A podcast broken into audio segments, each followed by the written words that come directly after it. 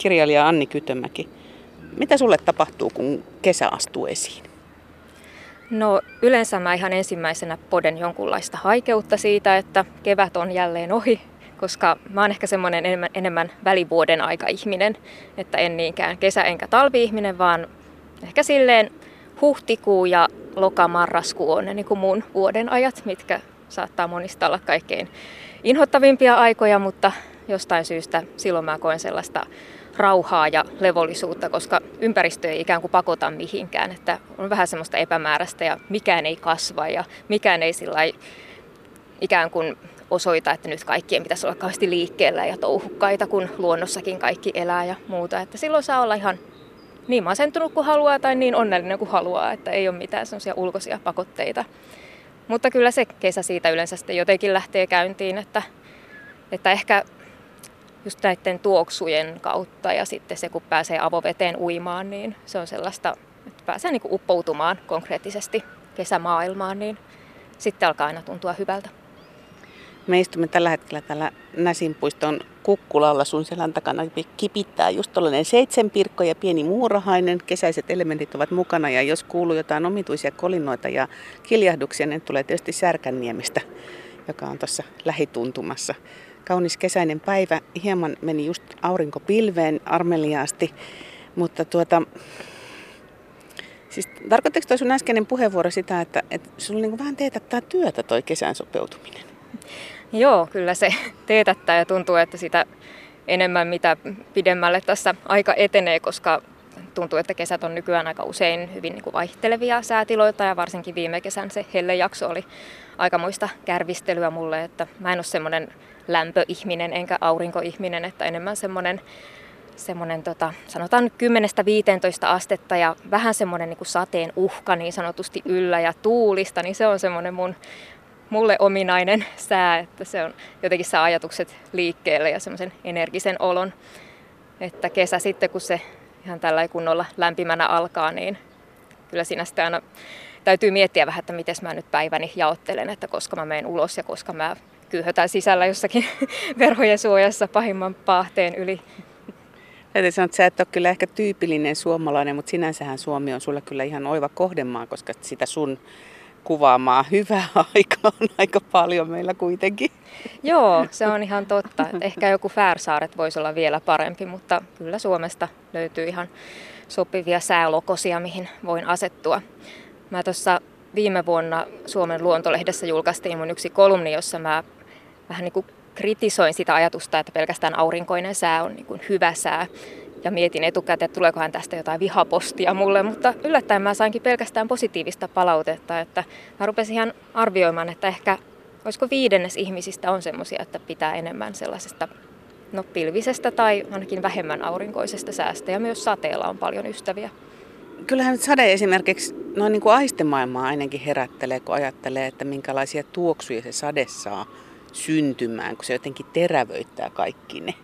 Joo, ihan totta, että semmoinen joku tuoreuden tunne tulee maailmaan. Että jos on ollut pitkään tosi paahteista ja aurinkoista, niin sitten on ehkä vähän semmoinen olo, että oltaisiin jossain Marsissa. Mutta sitten kun sataa, niin sitten tulee semmoinen olo, että maailma on ikään kuin vasta syntynyt ja että kaikki on vielä mahdollista. No vesi on sulle siis monella tavalla ilmeisen tärkeä elementti, koska sä halusit paikkaa, josta me nytkin voimme katsella tätä aavaa järven selkää ja sitten sä tuon sateen maininnut jo aika monta kertaa. No näköjään jo ilmeisesti.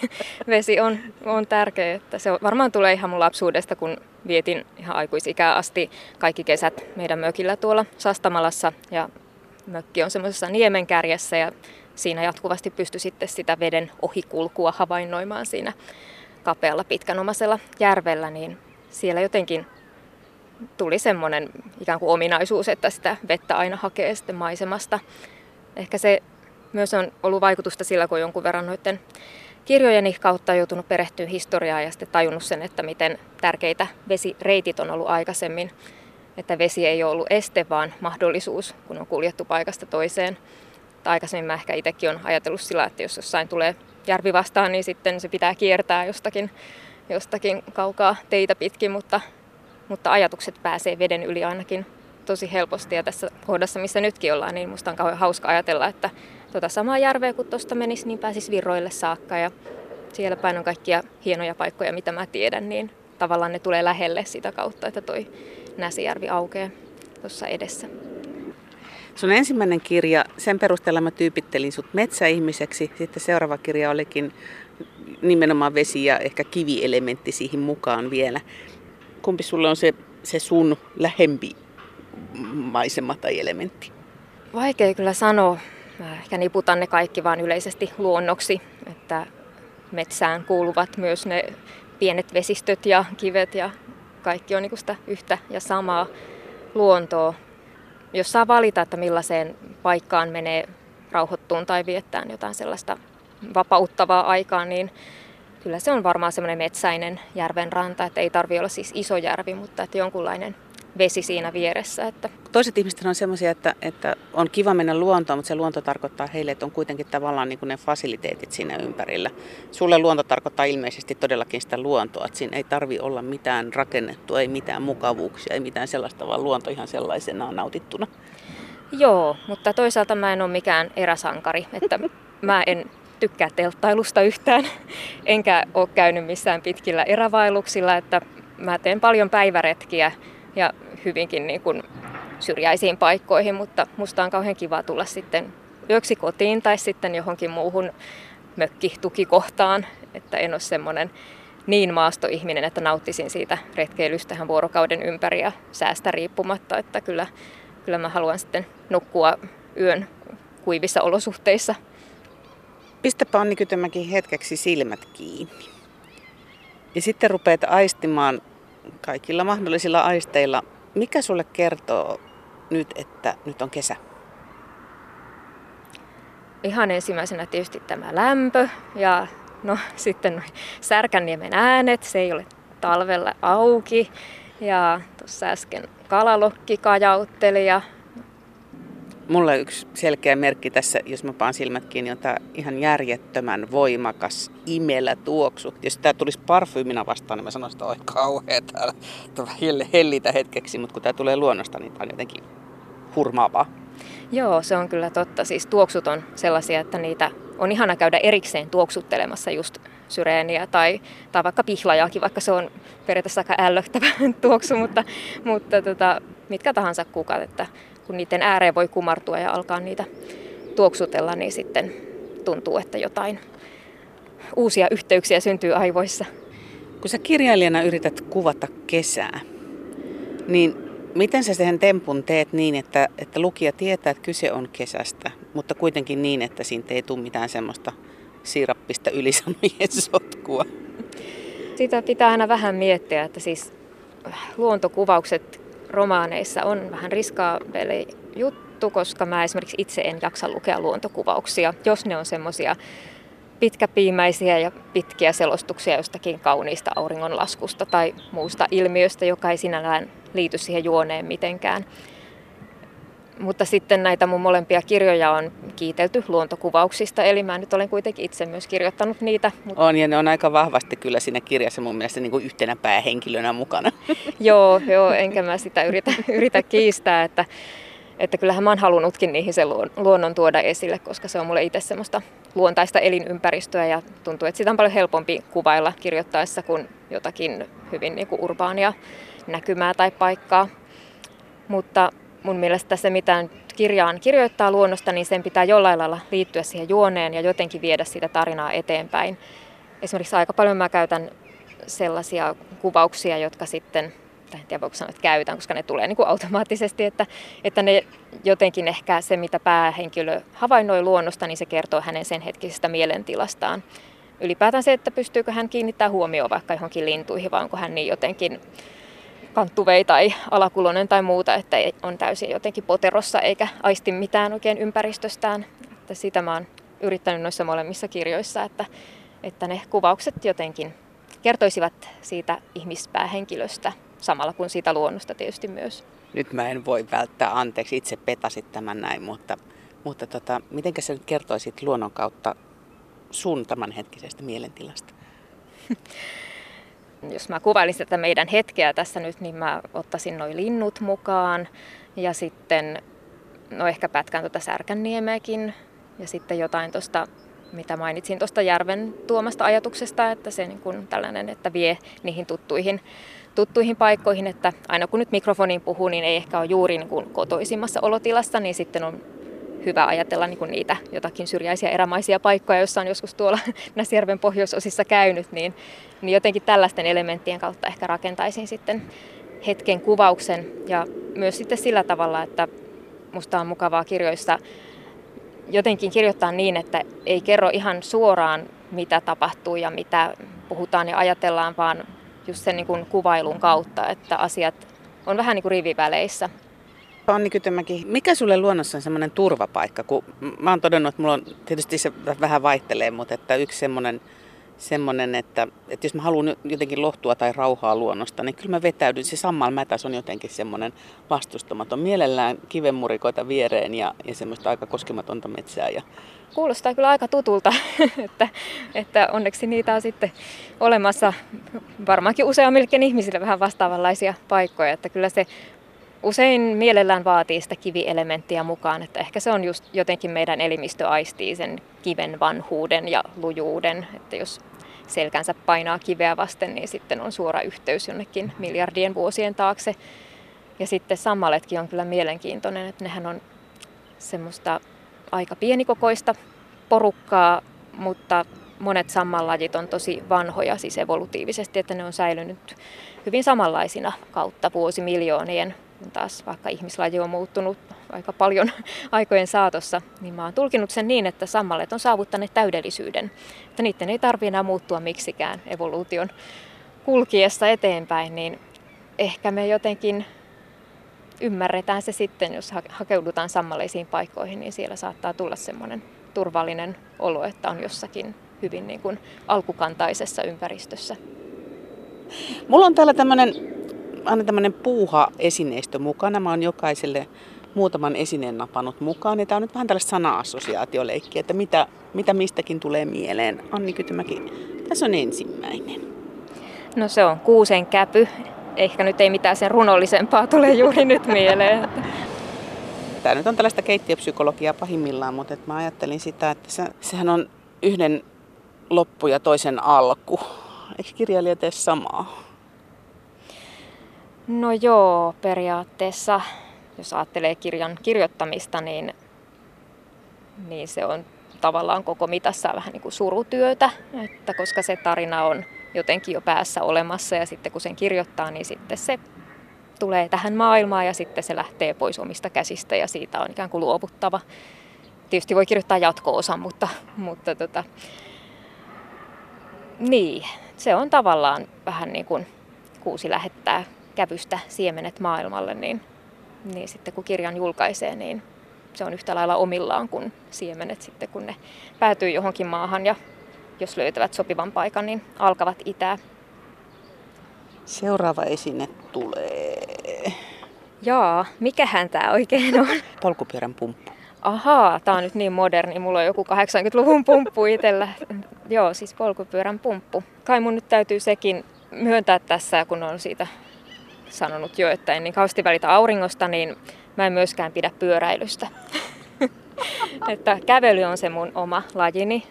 Pyöräily on semmoinen, ehkä se on niin kuin liian, no en mä nyt sano, että mä pyöräilisin jotenkin kauhean nopeasti, jos mä pyöräilen, mutta se on tavallaan niin kuin liian nopea liikkumistapa sille, että jos mä lähden jonnekin kulkemaan ja havainnoimaan luontoa ja kaikkea muuta, mitä vastaan tulee, niin kävely on silloin se ainoa oikea nopeus siihen. No polkupyörän pumppu oli lähinnä sen takia, että mä ajattelin tätä liikkumisen vapautta. Että kesällä on aika helppo lähteä ja tavallaan Mä en tiedä miksi. En ole ainut, koska sitä on jo moni sanonut, että, että siihen ajatukseen liittyy joku semmoinen vapaus eri tavalla kuin talvella. Joo, kyllähän se varmasti on näin, koska ylipäätään se, ettei tarvi varustautua niin isoihin raskaisiin vaatteisiin, kun lähtee kesällä ulos. Ja sitten tosiaan se, että onko sitten liikkeellä, kävelen vai pyörällä, niin ikään kuin se väline on siinä saatavilla yleensä helposti, että, että ei tarvitse mitään skrapata auton ikkunoita tai edes omistaa autoa liikkuakseen paikasta toiseen. Että... Viimeinen esine tulee täältä. Tässä on tämmönen joku, ahaa, ne oli pelikortit. Mä aloin jotain muistivihko. Mutta tosi tämmönen koristeelliset kannet tämmöisessä pienessä pelikorttipakassa. Mitäköhän mä tästä nyt keksisin sanoa? Mä siis osaan pelata vaan Aasia ja Sikaa, että mä en ole mikään kovin, kovin aktiivinen korttipelaaja. Mutta tämä näyttää siis esineen aika vanhalta ja ehkä ulkomailta tuotu, voisin veikata. Niin jotenkin tästä tulee kyllä semmoinen hauska tunne, että tähän liittyy varmaan aika paljon kaikenlaista tarinaa tähän, tähän esineeseen. Korttipakan kautta mulla on montakin asiaa mielessä, mutta yksi niistä on selkeästi myöskin semmoinen yhteisöllisyys, koska kesä on se aika, jolloin moni suomalainen kokee tarvetta ja toisaalta myöskin velvollisuutta olla tekemisissä ihmisten kanssa. Joo, siis pidän kyllä paljon yhteisistä illanistujaisista ja se kesämö- kesämökki, minkä tuossa mainitsin, niin se on meidän suvun yhteinen, että siellä silloin lapsena jo ikään kuin tottui siihen, että kun on mökillä, niin siellä on usein aika paljon porukkaa ja, ja paljon tuttuja, mukavia ihmisiä. Ehkä just sen vasta- vastapainona, että paljon liikuskelee itsekseen luonnossa, niin sitten myös lajitoverit ovat tosi tärkeitä. Mutta kovin paljon mä en kuitenkaan retkeile seurassa, että se on enemmän semmoinen semmoinen niin yksin olemisen muoto. Tuota, korttipakkaan liittyy toinenkin ajatus. Ja se on se, että mehän emme niin kuin tavallaan voi valita sitä, minkälaiset kortit me elämässä saadaan. Ja sitten sä kirjailijana jaat niitä niille, niille sun fiktiivisille hahmoille. Eikö toi ole aika julmaa puuhaa päättää tuollain niin toisten elämästä? On. Sitä mä oon kyllä monta kertaa miettinyt, että toivottavasti en koskaan törmää näihin henkilöhahmoihin. Niin siis mä nyt en muista, että kuka kirjailija sen romaanin kirjoitti, mutta siis sellainen romaani on olemassa, missä kirjailija joutuu sinne maailmaan, jonka hän on luonut ja ne eivät suhtaudu häneen kovinkaan myönteisesti ne hänen henkilöhahmonsa. Että kyllä sitä on tosiaan usein pohtinut, kun kirjoittaa, että, että se on niin helppo ratkaisu siinä aiheuttaa jollekin päähenkilölle joku vakava sairaus tai päättää hänen päivänsä vain sen takia, että tässä nyt tarvitaan jotain tiettyä tunnelmaa, niin onhan se ihan hirvittävää sadismia. Että kyllä mä sitten vaan koittanut perustella sitä niin, että jos haluaa tarinan kertoa, niin kaikille ei voi nyt vaan käydä hyvin ainakaan koko ajan. Mutta kyllä mä yritän myös olla jollakin lailla reilu, että esimerkiksi kaikki hahmot, mitä mä nyt on noihin kahteen romaaniin kirjoittanut, niin olen ainakin yrittänyt tehdä niin, että kukaan heistä ei olisi niin sanottu pahis. Että kaikki semmoiset vähän vastenmielisetkin tyypit, niin on sitten jollakin lailla ikään kuin perusteltu se, että miksi he nyt ovat sellaisia ja heillä on myös sitten jotain myönteisiä piirteitä, koska mä en usko siihen, että todellisessa elämässäkään on hyviksiä ja pahiksia, vaan kaikki on vaihtelevasti milloin mitäkin seurasta riippuen ja, ja tota, omasta henkilöhistoriasta ja milloin mistäkin riippuen, niin en myöskään halua sitten romaaneissa alleviivata sitä, että joku olisi vain totaalisesti ilkeä Istumme kirjailija Anni Kytömään kanssa Näsinpuistossa Tampereen keskustassa. Sulla kulkee muurahaisia kaulalla ja mulla menee tällaisia pieniä vihreitä kirppuja täällä käsivarressa. Eli siitä viimeistään tietää, että kesä on no siis lämmöstä ja kaikesta muusta toki myös. Anni Kytömäki, mikä tekee kesästä sellaisen, että sä voit sanoa, että olipa hyvä kesä? Mm. No varmaan nykyään, jos ajattelee, niin se, että että saa jotakin aikaan ihan töiden saralla, koska kesä on mulle, mulla nyt ei oikeastaan kesälomaa nykyään, että se on, se on sitä samaa kirjoittamista, mitä, mitä muutkin vuoden ajat, mutta ehkä on vähän samalla tavalla kuin monilla sitten on, että kesällä kesään asettaa jotain odotuksia, niin ehkä sitä kautta, että kun Musta tuntuu monesti, että mä saan kirjoitettua esimerkiksi iltasin ja öisin parhaiten silloin, kun muu maailma jotenkin lepää, niin kesä on ehkä vähän sama sitten, että kun kokee, että täällä on nyt muut ihmiset on niin kuin lomalla, niin nyt mulla on jotenkin tilaa kirjoittaa paremmin, koska muu maailma on jossakin niin kuin muualla. Että mä en oikein osaa selittää, että mistä se tunne tulee, mutta ehkä vähän sitä kautta, mitä sen auringonpaisteen kautta, että kun havaitsee ympärillään sellaista rentoutta, niin sitten ei tule itselle sellaista suorituspainetta, niin sitten yhtäkkiä jotain lähteekin sujumaan, koska ei ole paineita. Että ehkä se johtuu sitten siitä. Ja sun tapauksessa pitää vielä kysyä se, että koska sä sit voit huokastella, että huh, onneksi nyt se kesä on ohi? Mikä on se merkki, että sä tiedät, että kesä on mennyt? No hirvikärpästet nyt ainakin on sitten viimeistään se, mutta silloin ei kauheasti ehkä huokaise helpotuksesta, että, että ehkä se on sitten elokuussa niihin aikoihin, kun illat alkaa olla pimeitä, mutta on sitten vielä, ei ole hirveän kylmää, että vaikka sellaista voi sitten mennä vaikka pimeällä uimaan johonkin, johonkin järveen ja kellutella siellä ja katsella kuuta, niin se on semmoinen niin portti semmoiseen hyvään syksyyn.